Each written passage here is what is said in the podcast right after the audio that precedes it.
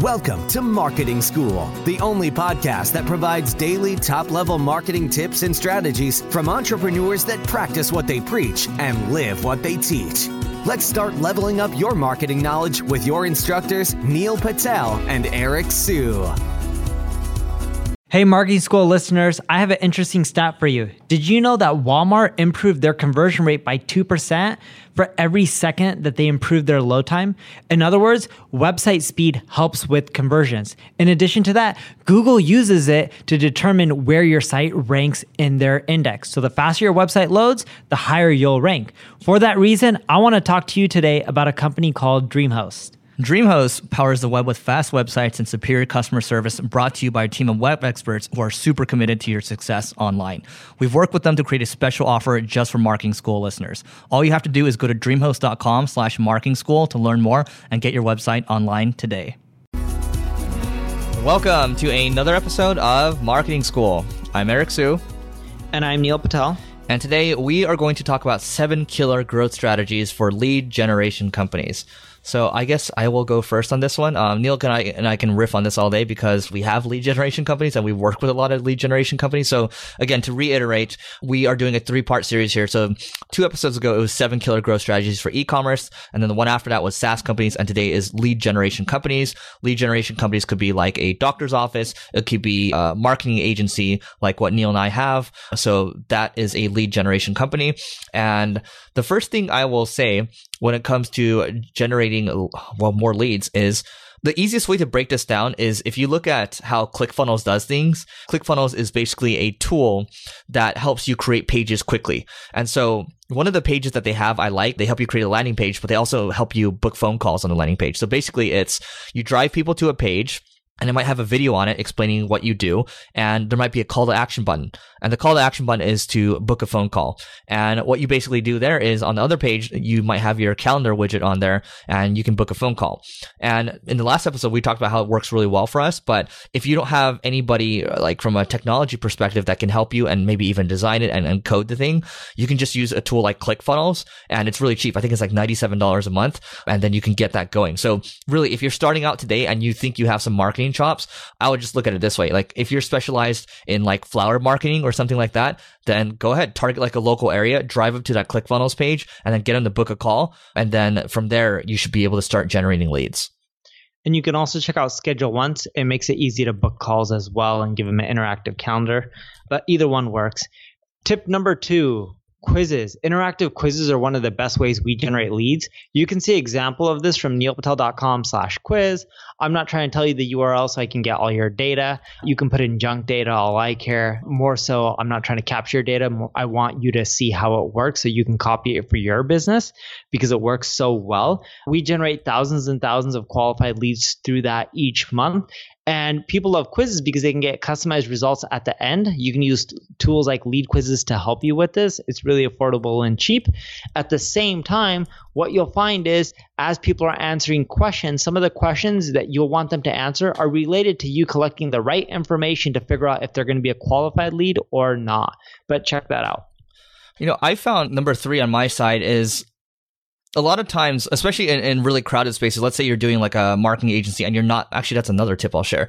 But if you have like a general marketing agency, it's really hard to just say, oh, I'm going to run Facebook ads and drive them to a, a page and start collecting leads. If you're specialized, you know, better, right? What I do remember last year, I was at a large software conference and we were going to SoulCycle in the morning with my team. And I saw a guy in the elevator. He looked like he was going to work out in the morning, just like like 5:30 or so. We're doing like a 6 a.m. class, and he looked like he was coming from the conference. I'm like, hey, you want to join us for SoulCycle? Like we have an extra seat. Guy joins us and, you know, we had a good time, whatever, but no, expectations from it. Point being, the other day I got a LinkedIn message like, Hey, like, you know, we did SoulCycle with you last year and we both moved on to this other company. They just raised like 50 million bucks. They're in the AI space. That is a lead that was generated because of in-person interactions. I've talked about dinners in the past on this podcast. So go search for that if you go to marketingschool.io. But there's a lot of different things you can do. Go to the conferences, go to the dinners, go to where your people are hanging out. And that really helps, especially when you're in a really saturated kind of lead generation type or, or service business, right? Sometimes, depending on the industry that you're in, you're going to have to zig where other people are zagging. Number four, leverage multiple channels. So, like putting a phone number on your site, you'll be shocked on how many leads you'll generate from that.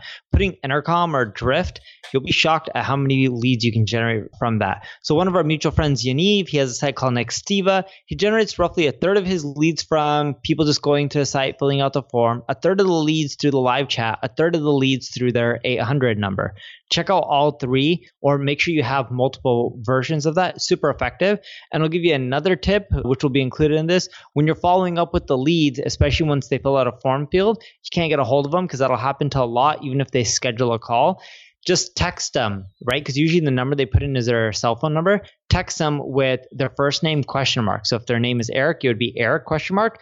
Typically they'll respond back with who's this? That's when you go into saying like, hey, I'm I'm Neil from Neil Patel Digital. You know, we offer X, Y, and Z. Saw you fill out a form. Just want to see if we can get on the phone. Anything I can do to help you out. Super effective try multiple channels. Heck, you can even use things like ManyChat or MobileMonkey and leverage things like phone numbers, Facebook Messenger, push notifications, all those other channels as well, even email. Number five. So I really like this no code movement that's happening right now. So you can basically use a lot of different tools out there like uh, Webflow to make a site really quickly. And then Zapier basically helps you combine a lot of your, your different tools and helps them talk to each other uh, via different APIs. So to Neil, using Neil's uh, last example as an example, we can look at let's say someone fills out our growth accelerator form. So this is for the mastermind that, that Neil and I have in uh, next one's in San Francisco. And once they fill out the form, if they fit certain criteria, I can use, again, I can use a tool like Webflow or I can use a tool like Airtable, which collect can help you collect information. Very flexible tool. But Airtable can then connect with Twilio. And if let's say Neil comes in and he has the certain, you know, revenue requirements, uh, very specific goals, if it looks like it's a good fit, basically you can have Zapier say, hey, this looks like a good fit. And Twilio will automatically text that person with that person's first name, assuming we collected that first name in the first form, right? So you can do a lot with, um, and you don't even need, to know how to code nowadays with these different tools. So Zapier, check that out. Uh, Webflow if you want to make a site really quickly, and then you can look at Airtable if you want really powerful, flexible, for lack of a better word, spreadsheets. But it's actually a lot more than that. Number six Eric's talked about this in previous podcast episodes. My team uses this very heavily. It's super important in lead generation businesses, and it's Clearbit. You can use any versions of Clearbit. You don't have to use them specifically. But what Clearbit does is enrich your data. And the reason this is important is look, whether you have 100 leads or 1,000 leads or 20 leads, there's only so much time in the day. Shouldn't you only follow up with the leads and spend the majority of your time with the ones that are super qualified? Of course you should, because if you give every lead the same amount of attention, you're not going to make as much money versus just focusing on the ones that are the most likely to close. Because then you're spending your time and energy customizing and doing whatever that qualified lead needs to close versus wasting time on unqualified leads. This is very important, at least in, in our company and actually almost every other lead generation company, because what you'll find is when your reps or you are spending too much time on leads that aren't qualified, you'll find that the leads that are qualified don't close as well because they're not getting the attention that they deserve. All right. Number seven, last but not least Mofu Bofu. What do I mean by that? Mofu means middle of the funnel and Bofu means bottom of the funnel. Now, when you're creating content, think about the industry that you're in and then think about what your customers actually need. What do they actually need help with? Create content around that. And then think about, okay, what kind of case study content can I create? What kind of pricing content can I create? Can I create content that pits us against our competitor? So it could be like, let's use Neil's tool as an example. Crazy Egg versus um, Hotjar Crazy Egg versus Hotjar reviews or comparison. So you can do things like that. Just think about A, okay, you know, what kind of middle of the funnel content can I create? And then some of the examples I gave you are bottom of the funnel. You got to create that content. It might not drive a lot of volume, but it does drive a lot of value because those are the types of people that are ready to buy and they're ready to take their money out and to pay you the money. All right. So Neil, go ahead and close us out. If you want more unique ways to grow, whether you have a lead generation business, SaaS, e-commerce, a blog, it doesn't matter. Eric and I are here to help you, and we want to do it in person in San Francisco. So I want you to go to marketingschool.io slash live, fill in your information, and Eric and I will give you a call. All right. See you tomorrow. We appreciate you joining us for this session of Marketing School. Be sure to rate, review, and subscribe to the show, and visit marketingschool.io for more resources based on today's topic, as well as access to more episodes that will help you find true marketing success. That's marketingschool.io. Until next time, class dismissed.